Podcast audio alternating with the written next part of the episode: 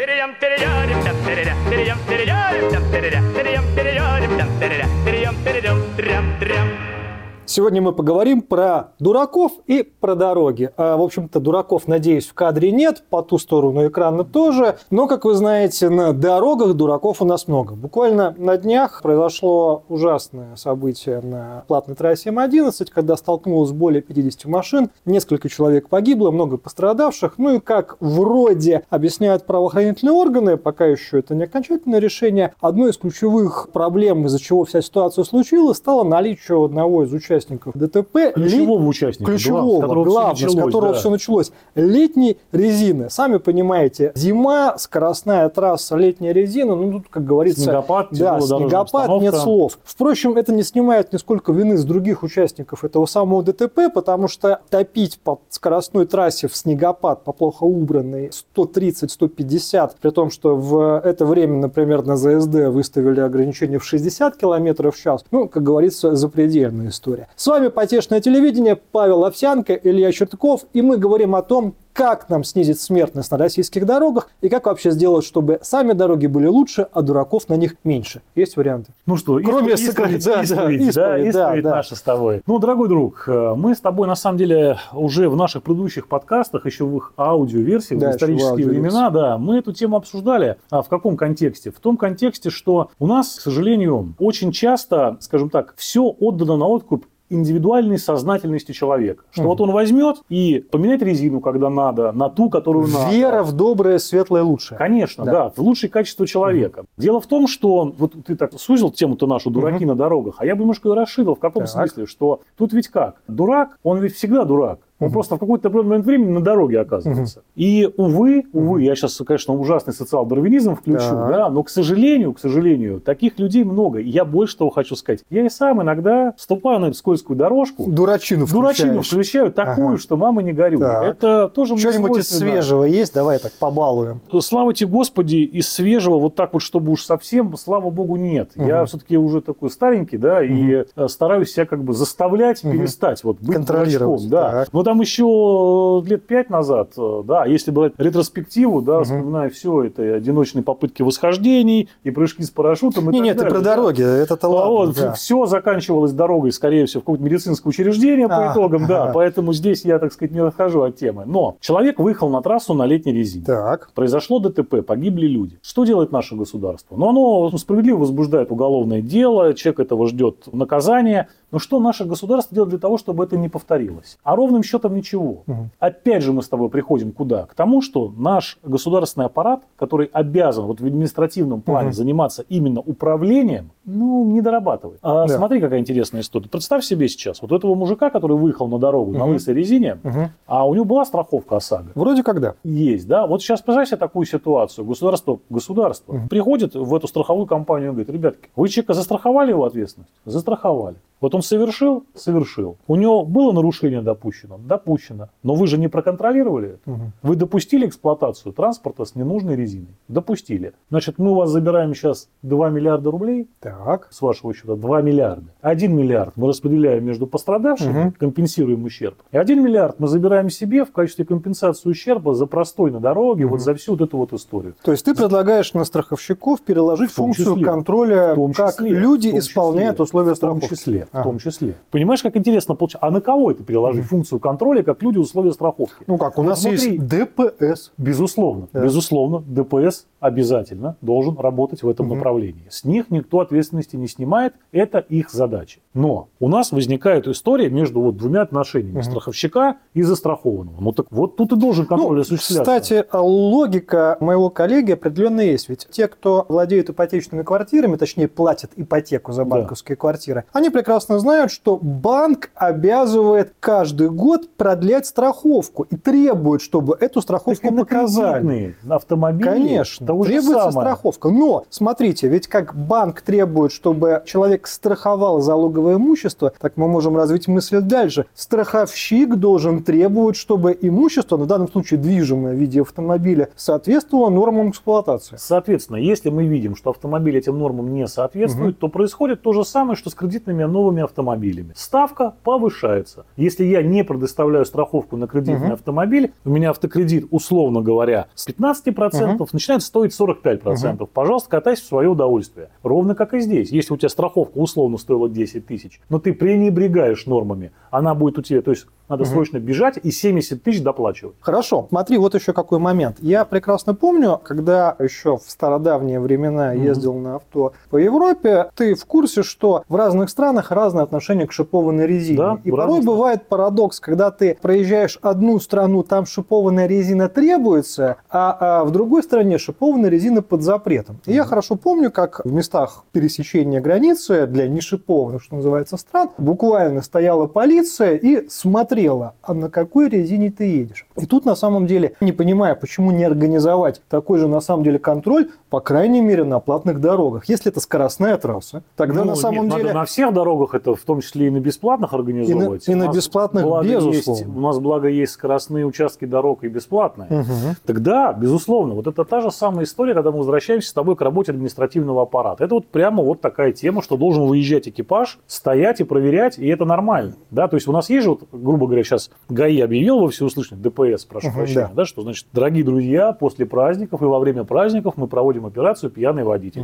Выезжают люди, палочкой взмахнул, если ты бухой, тебя, значит, соответственно, сразу же начинают административно реагировать в твой Да. адрес. Так вот, и надо проводить в момент сезонности, да, постоянную операцию по резине. Мгм. Точно так же. Пусть стоит сотрудник ГИБДД, пусть он тормозит. Я а, и тебе проверяет. больше скажу. У нас буквально вот когда был очередной сезон переобувки, представители ГИБДД в некоторых регионах говорили, что наоборот, ребята, не волнуйтесь. У нас, конечно, штрафы теперь есть, но мы особо заставлять не будем. Знаешь, какая была мотивация? Люди же бедные, не все могут позволить себе зимнюю резину, поэтому нехай ездят, убивают друг друга. Ну вот поэтому у нас сколько сейчас официальные данные смертности в России? Ну, порядка, по-моему, 30 э, тысяч, если не н- память не нет, уже с 30 снизилось. Насколько я помню, последние данные были что-то в районе 18 тысяч погибших в год. Или давай лучше, как мне очень понравилось, в одном телеграм-канале было сказано, для того, чтобы было больше, больше был понятен ужас происходящего, давайте говорить не погибших, а убитых. У нас 18 тысяч убитых на дорогах в год. Ну, это, на мой взгляд, все равно критическая Ну, это цифра, запредельная да, цифра, да. выходящая за все рамки. Вот, собственно говоря, что имеем, да. Вот При том, что, вот кстати вещи. говоря, в Германии, где население в полтора раза меньше, чем в России, дорог больше, машин гораздо больше, скоростные режимы на автобанах, Вообще как запредельные. говорится, нам бы такое где-нибудь когда-нибудь, количество убитых на дорогах втрое меньше, чем в России. О многом это говорит. Интересный, кстати, момент. Я про это писал в э, телеграм-канале недавно. Вопрос о так называемой средней скорости, контроль средней скорости в России. Одно время он был на некоторых дорогах, потом его запретили. Для тех, кто не в курсе, история какая? У нас есть камеры контроля скорости, много где. Они контролируют скорость точечно. Вот ты увидел знак, что скоро камера, ты снижаешь скорость, делаешь вид, что все нормально. Камеры контроля средней скорости работают иначе. Они ставятся в начале отрезка дороги и в его конце. Соответственно, ты въехал на отрезок дороги, ты должен проехать 30 километров. Так вот, если ты пройдешь эти 30 километров быстрее,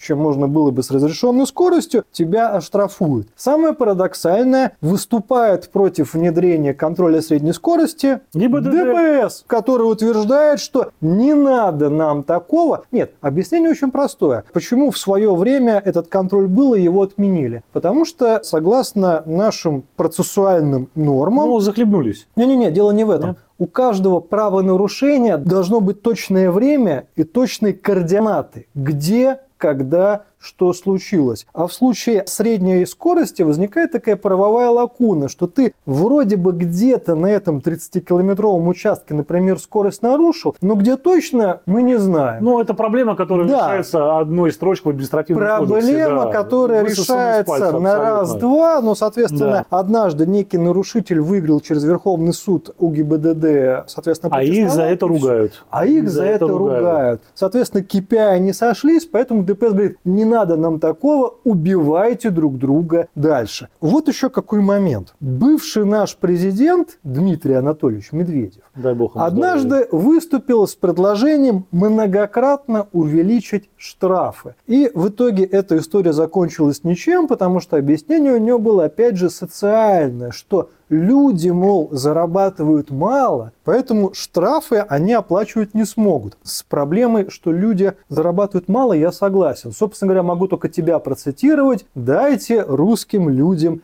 денег. Но дайте им не на то, чтобы они лучше платили штрафы, а чтобы они просто лучше жили. Что касается штрафов, простите, я логику не понимаю. Ее нет здесь. Ее здесь нет да. абсолютно никакой. Если человек совершил правонарушение, он должен быть наказан. Ну так и не надо тогда заниматься автомобилестроением в стране, потому что ну все равно денег у народа мало. Так, а может, будут может быть в этом-то и есть логика, на что тех не занимаются. будут экономить, понимаешь, угу. на всем. Не надо велодорожки строить строить, потому что денег так. нет. Понимаешь, равно на этих велодорожках нормально на великах будет не поездить, угу. потому что денег нет у людей. Да, велики старые, пусть ездят как ездят. Исходя из этой логики, ничего делать не надо вообще. Ну, в общем-то, да, ездит вот. и ездит, а то вдруг кто-то не сможет штраф заплатить. Ну, зачем нам заниматься там ввозом из других да. стран? Ну, просто поменьше будете есть. Смотри, Все еще какой нет. один момент меня поразил в прошедшие два года. После начала СВО, понятное дело, западные автобренды массово ушли из России, соответственно, наши заводы остановились. Среди прочего остановился и АвтоВАЗ, который очень сильно зависел от западных от поставщиков, от всего. Но в качестве эрзац-решения какое-то время э, выпускались машины... Без АБС. Без АБС,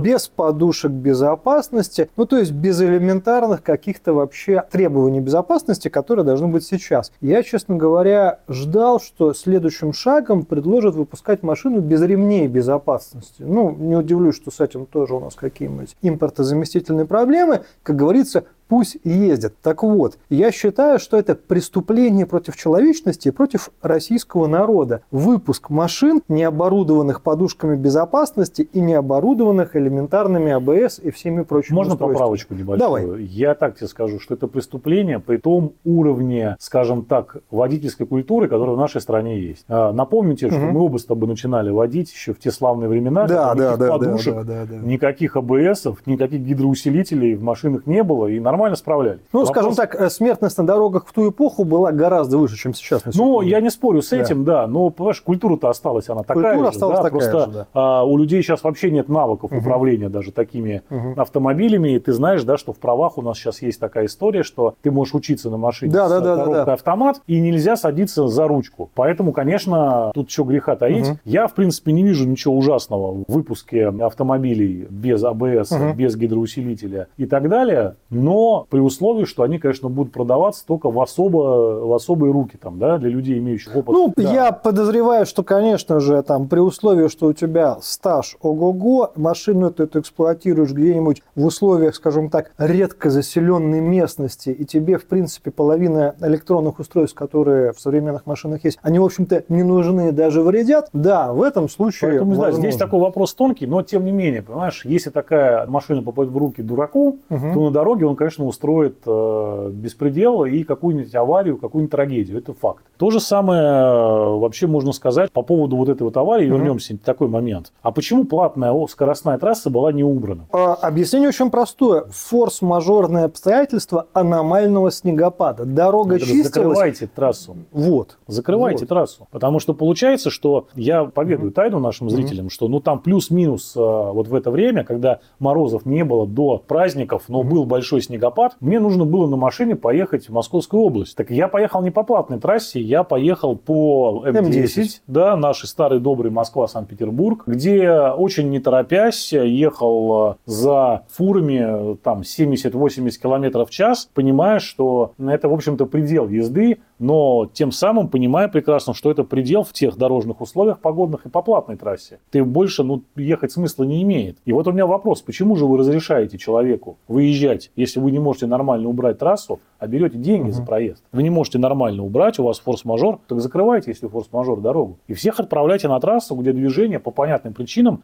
невозможно больше в некоторых местах 60, а то и 40 километров в час. Ну, да? в этом плане соглашусь есть, с тобой, да. Здесь... Если мы не можем оказать услугу в соответствии с требованиями безопасности, мы не, не должны ее Конечно, то есть да. здесь как бы к Автодору большой вопрос угу. по тому, как вы, ребята, вообще в такие погоды, если у вас форс-мажоры, вы позволяете не просто там повесили а, ограничение скорости там 80 или 60 и типа ха-ха, дело сделано. э, мы типа всех предупредили. Нет, ребят, понятно, что вам нравится извлекать прибыль из населения, угу. да, с платных дорог. Ну, кому бы не понравилось, я тоже с удовольствием получил бы участок платной дороги и извлекал бы прибыль. Но это вот извлечение прибыли бездумное ведет, к сожалению, вот к таким последствиям. Смотри, а, развитие современных технологий ведет к тому, что в обозримой перспективе большинство машин будут оборудованы у нас кнопками ГЛОНАСС, ну и, соответственно, возможностью уточнения их координат и скорости их передвижения, а, системами обратной связи с э, диспетчерскими центрами и многим другим. Не кажется ли тебе, сейчас, я думаю, многие вздрогнут так. от моего рассуждения, что в конечном счете мы придем к системе централизованного контроля объектами дорожного движения, самими машинами. То есть, если сейчас мы регулируем скорость на дорогах путем знаков и санкций за нарушение правил дорожного движения, то лет через 5, 10, может быть 20, думаю, что раньше, чем позже, мы перейдем к физическому контролю скорости передвижения. То есть, грубо говоря, ты не сможешь ускориться больше, чем 90 км в час, потому что компьютерный блок у тебя будет это запрещать. Чип-тюнинг. Чип-тюнинг. Чип-тюнинг. Чип-тюнинг, за который тогда будут э, штрафовать не по-детски. Понимаешь, опять же, да, будут штрафовать не по-детски, не будут, потому что население денег нет, они не смогут штрафы платить, поэтому не будем штрафовать не по-детски, пусть ездят, как умеют. Я тут, кстати, заканчиваю эту мысль, узнал такой интересный момент. На большинстве китайских э, машин стоят ограничители скорости в 180 км в час, потому что, согласно китайским техническим нормативам дорожным, это максимальная, самая предельная скорость, с которой может двигаться транспортное так, средство. Друг мой, нет, это не только такие же ограничители стоят э, и на BMW, и на Нет, Mercedes. именно 180. На BMW, на Mercedes 205, 210, ну, а вот тут именно 180 Вот я точно знаю, что в последние годы BMW как раз поставляли у нас с ограничениями значительно меньшими, чем 200 километров, угу. что и побудило многих-многих моих знакомых воспользоваться услугами чип-тюнинга, да, то есть снять это ограничение для того, чтобы гонять, но только непонятно где и непонятно зачем. Но это отдельный вопрос. Да, возможно, что будут введены какие-то интеллектуальные системы, когда машина будет сама считывать знаки, которые угу. есть, она будет присоединяться. Так зачем считывать? ГЛОНАСС, датчик просто будет понимать, с какой скоростью она двигается и где. Ну, опять же, есть да. определенные нюансы, угу. да, пойми правильно, там, с какой скоростью она двигается, да, там может стоять регулировщик и палкой махать, проезжайте быстрее, едет кортеж главнокомандующего. А вы тут претесь 60 да. километров. За такое нет такого ГЛОНАССа, который нельзя перепрошить, ну, понятно, понимаешь, да, при да. таких случаях. Поэтому здесь я считаю, что это вполне возможная история, когда камера будет действительно что-то считывать, угу. каким-то образом ограничивать. Возможно, это будет как-то к системам навигации присоединено. Тут мы едем в Яндексе, мы же угу. видим, где камеры, ну, да, где да, знаки да. и так далее. Возможно, все это будет введено, возможно, все это будет происходить, и мы это действительно застанем на нашей жизни. Я не знаю, э, хорошо это или плохо. Думаю, что, может быть, там через 20 лет ты просто будешь нажимать куда и кнопку автопилот включения. Я даже думаю раньше. И машина будет тебя вести сама, а ты будешь сидеть, читать газету или заниматься чем-то другим. То есть мы видим уже, что богоспасаемой Калифорнии Тесла вот полностью внедрила эту систему, там люди так и ездят на работу. То есть это уже, можно кучу роликов посмотреть, как едет Тесла, перестраивается, разворачивается, а там сидит чувак и на компьютере, значит, что-то Программирует. Программирует, да. Поэтому все в этом смысле хорошо и все работает. Хорошо. А, не знаю. Смотри, вот ты так вскользь упомянул, что не знаешь, где можно гонять с э, дикой скоростью. Ага. А вот мне, кстати, кажется, что... А теперь это... реклама. А да? теперь где реклама. Мы можем, да, гонять, нет, нет, да. нет, это вовсе не реклама. Да. Как раз на самом деле, я считаю, это еще одна проблема, которую действительно надо решать. У нас отсутствуют общедоступные автодромы, на которых вот как раз можно было бы погонять погонять, подрифтовать, полихачить, показать, что твоя тачка может, поубиваться в конце концов. Вот понимаешь, чтобы человек мог разогнаться там 250 километров в час и показать, как у него работают тормоза или рулевое управление. Друг мой, ну и, понимаешь, это же не единственное, чего в нашей стране не хватает. Ну, это для само собой. жизни, для того, чтобы у людей была возможность самореализовываться. Угу. Бассейна в Петербурге не хватает, метро в Нет, ну Петербурге это да, хватает. это, это само да, собой. Есть, ну, ну, возвращаясь да, все-таки к дороге. Я согласен с тобой, да, действительно, мне кажется, что есть у нас на Егоре трасса трасса гоночная Формула-1. Вроде как Формула-1 у нас не планируется в связи с санкциями. Ну, может сделать там действительно такой ну, аттракцион. На, на Егоре, в общем-то, на самом деле работает. Егор Автодрайв э, работает история, когда ты можешь приехать и пройти там курсы контраварийного вождения, там тебя, среди прочего, учат всякая история. Там можно попробовать погонять на мощных машинах, там, специально подготовленными для гонок. Но вот именно ситуация, как э, часто показывают там в американских роликах или фильмах, собираются люди, которые хотят лет поугарать. Так нет, я же не спорю, да, что этого нет. То есть, мне кажется, вот можно было бы, наверное, открыть для более широкой публики этот автодром или какой-то, да, государственный построить. Не знаю, я согласен с тобой, что mm-hmm. если у нас у людей есть потребность тачки гоночные прокачивать, кататься на них, это целая субкультура, то нужно, конечно, дать им кусочек, уголок, где они могут безобразничать. На законных основаниях. На законных основаниях, да, что рядышком было бы неплохо, наверное, поставить дежурную бригаду реанимации где-нибудь, да, чтобы Нет, в случае чего... С определенной страховкой, особо дорогой, с распиской, что я беру на себя все риски, я понимаю, что я творю. Кремация за счет Кремация за счет, да, водителя. You are welcome. Вперед. Ну, я не вижу в этом ничего плохого. Снова от американского опыта, переходя к китайскому. В Китае существует запрет на эксплуатацию машин старше 12,5 лет. Таким образом, например, если бы аналогичное правило действовало в России, значительная часть так называемой классики, четверки, шестерки, пятерки, mm. все остальные, значительное качество немецкого некропрома, вот этих самых апелей, которые якобы mm-hmm. не ржавеют, mm-hmm. э, или там японок с пробегом 3 миллиона километров, которые якобы до сих пор не ломаются и все прочее, их бы с дорог убрали. Сейчас, конечно же, опять кто-то вздрогнет и возмутится, но, я закончу свою мысль, не кажется ли тебе, что эксплуатация в современных условиях машин как раз таки не оборудованных современными электронными средствами контроля и обеспечения безопасности, это еще один из факторов аварийности на наших дорогах. Нет, не кажется. Почему? Я все-таки думаю, что угу. дело-то не в электронике, а в аварийности это человеческий фактор так. в первую очередь. Есть ли у тебя система ГЛОНАССа от того, что кто-то решил развернуться через двойную сплошную угу. на новом китайском автомобиле или на старом BMW, угу. здесь одна запчасть, это вот прокладка между рулем и сиденьем mm-hmm. легендарная. А вот эта вот электроника, она не влияет на твои риски в данной ситуации, да, потому что на днях я видел картину, когда через двойную сплошную развернулся городской автобус. Mm-hmm. За рулем был э, такой уже в возрасте мужчина, явно трудовой специалист из других стран, да, южных mm-hmm. наших. Ну вот просто вот он через двойную сплошную развернулся вот, и спокойно себе, так сказать, поехал дальше по своим делам. Да, Кстати, вот сейчас... Хотя у него там есть все объективные системы контроля, камера стоит, которая смотрит, на самом деле ты затронул далее. очень важный момент. Дело в том, что в советское время и в, скажем так, первые 10 лет развитого капитализма угу. требования к водителям общественного транспорта были гораздо жестче. Для ну, того, чтобы спорит? быть допущенным спорит? на маршрут с пассажирами, надо было пройти серьезную ну, подготовку. Ну, это понятное дело, то есть сейчас этого нет, это очевидно, и мы прекрасно понимаем, что ладно, там общественный транспорт, у нас есть огромное количество маршруток, угу. огромное количество маршруток по городу ездит, где вообще абы что, абы как, абы куда, и там вообще, если у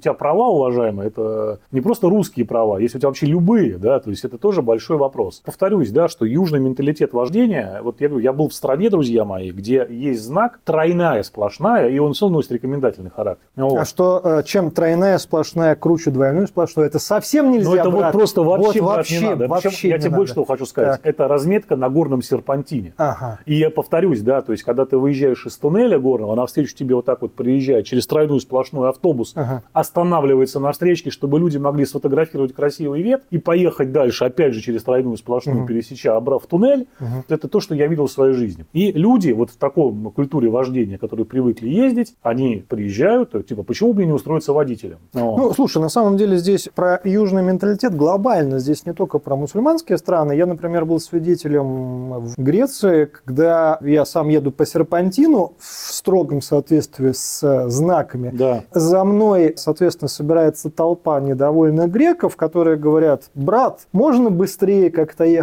И в конце концов по двойной сплошной меня обгоняет машина местного ДПС. И местный ДПСник на меня так смотрит, типа, ну, друг, не солидная, давай быстрее поедем как-то, вот что-то Что да, да, нет, я, я совершенно да. согласен. То есть это а, вот такие вот особенности, да. Более того, там в некотором роде это свойственно и нашим южным регионам, да. Даже не берем там условно говоря Кавказ, но как водят в Ростове и в Петербурге, это две большие разницы. Но ну. я тебе так скажу, не знаю, как водят в Ростове, думаю, прекрасный город, но я лично считаю, что в Петербурге, это часто говорю, африканская культура вождения. Не в плане, например, отношения к двойной сплошной, это как-то еще местами что-то чего чего-то. Но у меня твердо уверенность, что петербургские водители, вне зависимости от национальности, вне зависимости от пола, вне зависимости от возраста, Мгм. не владеют понятием габаритов своего авто, не понимают совершенно, что такое затор на перекрестке и все прочее, и поэтому половина проблем, которые у нас возникают, тупо от того, что люди свою машину не чувствуют раз, и люди не понимают, что э, предпринимают другие участники движения два. Согласен абсолютно. У нас И я, кстати, не проблема. могу объяснить, почему именно в Питере такая ситуация, она концентрирована. Вот А сколько вот- было в Москве, такого не замечал. Ну вот в Москве, потому что камеры на перекрестке поставили и заставили их работать. Мгм. И все прекрасно работает, и оказалось, что замечательно. Хороший пример для петербуржцев Мгм. есть, да, вот отличный, который у нас, ну, сейчас, конечно, дело не работает, но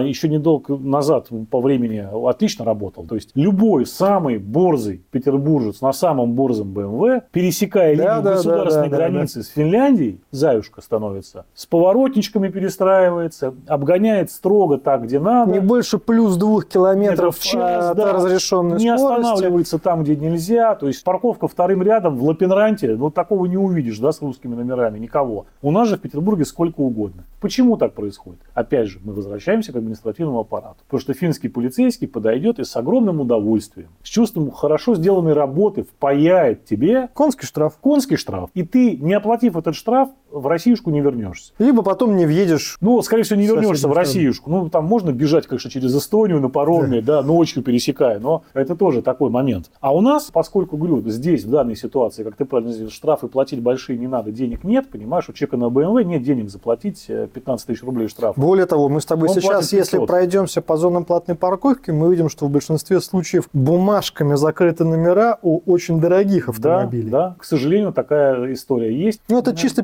петербургская специфика. Часто говорят, что петербуржцы это особенная а, ментальность, особенная сознательность. Вот, Вот она, она и проявляется, проявляется, да. да. именно на, Вот на она- дорогах она проявляется Вот замечательно. вот духовность, да, Да, желание в материальные дополнительные отношения вступать с государством в виде платной парковки, конечно, говорит о нашей высокой духовности, безусловно. Мне кажется, любой разговор о дураках и дорогах, он был бы неполным, если бы мы не упомянули проблему фур и вообще большегрузов российских трасс. есть такая проблема. Потому что то, как на самом деле в большинстве случаев ведут себя водители большегрузных автомобилей, причем речь не только про коммерческие фуры, перевозящие грузы между городами, а еще про так называемые тонары, которые перевозят там всякие сыпучие материалы на стройки и со строек. Опять же, проблема та же самая, что с общественным транспортом. Требования к водителям снизили значительно. Значительная часть работников, водителей этих машин, это люди, которые, дай бог, купили права, если не нарисовали. Водители с низкой социальной ответственностью. Водители с низкой социальной ответственностью. И тут, на самом деле, сейчас водители фур и любители рассуждать о правах трудящихся будут плевать в монитор. Я скажу так, чем скорее, чем раньше в России появится беспилотный грузовой транспорт,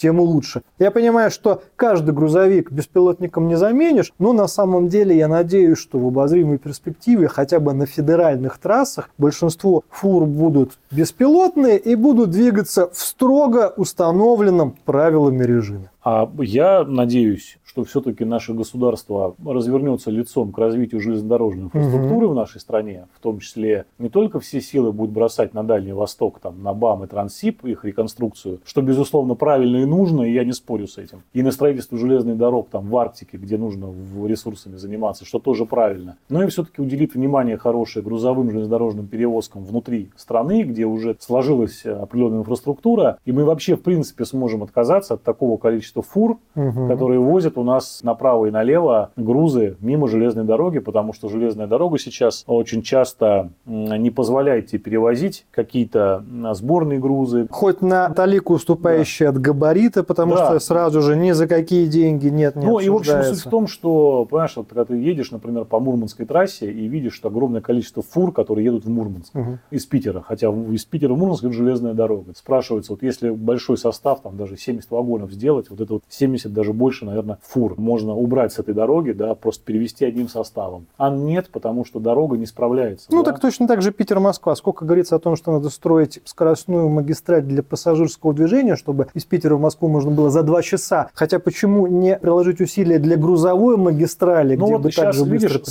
перемещались ситуация какая. грузы? Вот сейчас вложили деньги в Мгм. то, чтобы северный так называемый ход, который через Сонково идет между Москвой и Петербургом, модернизировать. Мгм. Но с какой целью, да, то есть он от Волхова через, там, условно говоря, Гатчину, будет идти к услуге. Мгм. Опять же, исключительная история, связанная вот с грузами, да, портовыми. То есть это там уголь, древесина в огромных количествах. Это Гражданский грузооборот да, по- вот по-прежнему там под вопросом. товары какие-то, контейнерные перевозки, здесь они Мгм. идут, э, скажем так, в второстепенное отношение. Но вот я считаю, что количество фур бы мы, если убрали с дорог за счет вот именно развития железнодорожной сети и упрощения к ней доступа, то мы снизили бы и количество дураков на дорогах, и аварийность, потому что а, есть такие вот участки дорог в Ленинградской области, например, просто намоленные места, Мгм. где как не ДТП со смертельным исходом, так обязательно участник фура. Понимаешь? Хорошо, давай в качестве завершения и подведения итогов Мгм. нашего разговора э, Проклянем всех водителей дураков. всех дураков, само собой, потребуем, чтобы все дороги были идеальны, как немецкие автобаны и прочее. Но давай представим некий такой список, чего мы должны реально добиться, увидеть, услышать для того, чтобы показатели смертности на наших дорогах снизились до среднеевропейского уровня. Вот Да. буквально по пунктам. Давай, Номер давай. раз. Давай, я готов. Давай. Мое, мое видение следующее. Во-первых, максимальное количество дорог, которые будут оснащены отбойником между полосами движения. Раз. Максимальное количество километров трасс, которые освещены. Как Два. минимум все примыкания, как минимум все Мгм. перекрестки, в том числе второстепенные, должны быть световые. Увеличение количества камер на дорогах с целью фиксации не только нарушений скоростных, но и нарушений перестроений, а, нарушений- Агрессивного вождения. всего, что да, да, да. неправильного проезда перекрестка и так далее,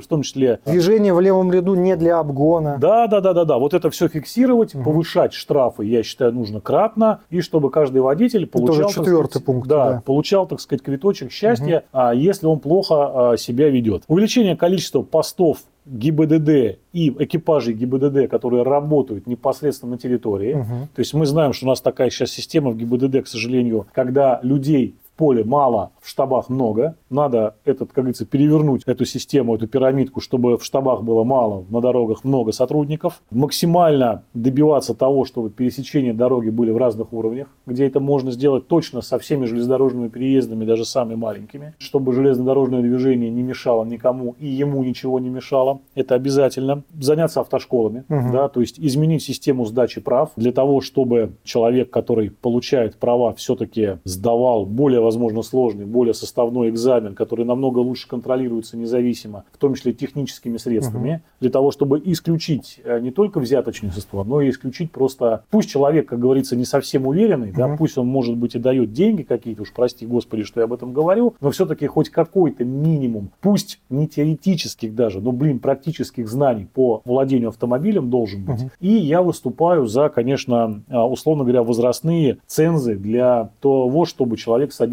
за тот или иной вид автомобиля. То есть, если ты Нижний или верхний? Объясню тебе очень просто. Давай. Если у тебя опыт от, грубо говоря, от нуля там, до трех лет, то у тебя ограничение там 100 лошадок. Мгм. От трех до пяти, пожалуйста, 150. Больше пяти лет опыта, да, ты можешь уже садиться на BMW 270 лошадей и гонять. Но а, выходя из автошколы, сынок, на тебе а, 751 бэху. Я да, знаю людей, у которых стаж вождения официально уже хорошо за 10 лет, при этом они за эти 10 лет ни разу не садились за руль. А, Бывает такая ситуация, они ни разу не садились за руль, а, соответственно, ситуация, они ни разу и не покупали страховку. А вот это вот и есть Вот. показатели. Учитывать стаж страховой, Да, да, а да. не номинальный по правам. Конечно. То есть ты не сможешь купить, условно говоря, страховку, да, если у тебя, во-первых. Во-вторых, если ты ее покупал, значит, ты чем-то владел, значит, ты где-то водил, ты где-то был вписан, соответственно, да, в страховку. Соответственно, вот твой Ну, именно стаж. как основной водитель. Не, ну, может ну, потому быть, что, ну, знаешь, слушай, в семье ну, точно так же можно вписывать годами. а, согласен с тобой, но, понимаешь, опять же, ситуация такая, что у тебя в семье, условно говоря, и ты и жена Мгм. водишь, да, ты основной водитель, потому что машина там твоя, Мгм. условно говоря, тебе это важнее. Жена водит, а вот у вас появилась необходимость купить вторую машину, и не получается, потому что формально у нее стаж не Мгм. подходит под это. Ну, я считаю, что если двое- Спорные моменты общем, надо, да. как минимум первоначально ввести вот эту вот страховку. Страховой контроль. Да, если ты просто там есть, окей. Хорошо. Вот это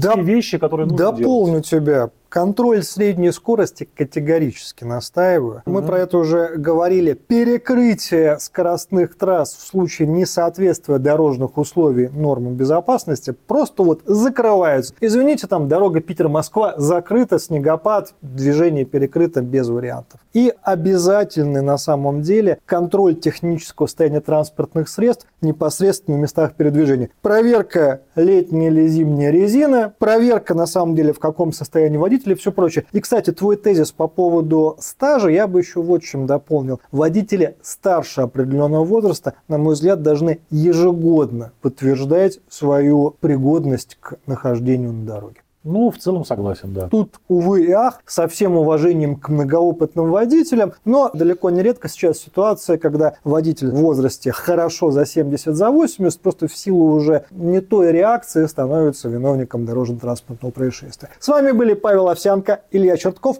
Потешное телевидение. До До скорых встреч. встреч!